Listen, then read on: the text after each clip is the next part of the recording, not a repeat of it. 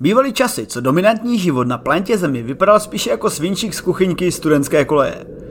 Jednalo se sice o mnohobuněčné organismy, avšak šlo primárně o houby nebo řasy títěrných rozměrů, kterých byste si všimli jenom v obrovském počtu.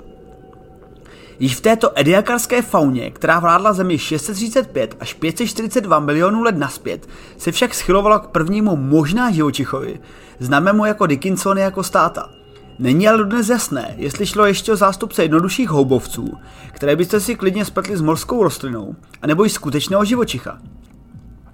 Z něj by pak nejspíše pocházeli prakticky všichni další živočichové, včetně dinosaurů, komárů a vysokoškolských studentů. Jenže výzkum má stále své mouchy. Na jednu stranu se uvnitř fosilí objevily stopy cholesterolu, což naznačuje metabolické procesy živočichů. Na stranu druhou se již na fosilích za miliony let podepsal zub času více než dost – takže je problém odlišit základní části živočichů, jako je třeba hlava. Existují tak i jiní potenciální konkurenti, kteří by Dickinsony mohli uzmout jejich hypotetické prvenství. Před 15 lety například objevili paleontologové v ediakarských usazeninách skamenělé nory, které 555 milionů let naspět musel spáchat nějaký živočich. Problém je, že uvnitř nich nebyly ostatky prastarého krtka nalezeny.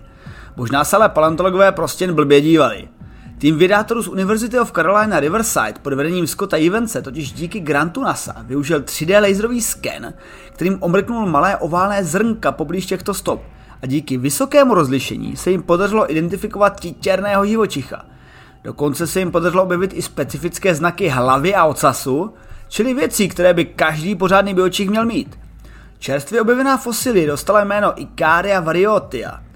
Biočich vypadající jako No prostě jako malý penis, měl typicky délku 2 až 7 mm a šířku 1 až 2,5 mm. No díky velikosti by se dal připodobnit taky k zrnku rýže, ať jsme přesnější. Vzhledem objevu poblíž fosilizovaných nor je přitom prakticky jisté, že právě nory svým pohybem vytvářel.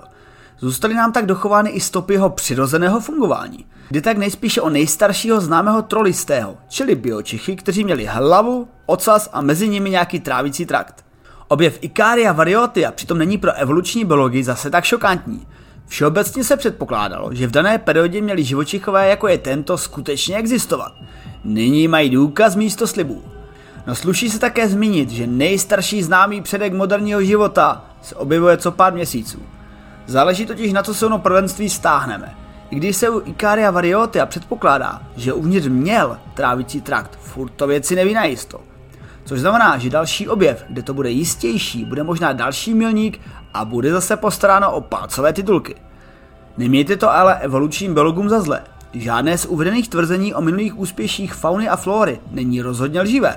Spíše naopak, 100 miliony či spíše miliardy let evoluce pozemského života zkrátka ukrývají tolik překvapení, že by bylo s podivem, kdybychom neodhalovali stále další mezičlánky života. K tomu, abyste dnes v té své vaně nebo válející se na podlaze mohli být nejpokročilejším organismem na planetě, zkrátka vedla secakra dlouhá postupná cesta.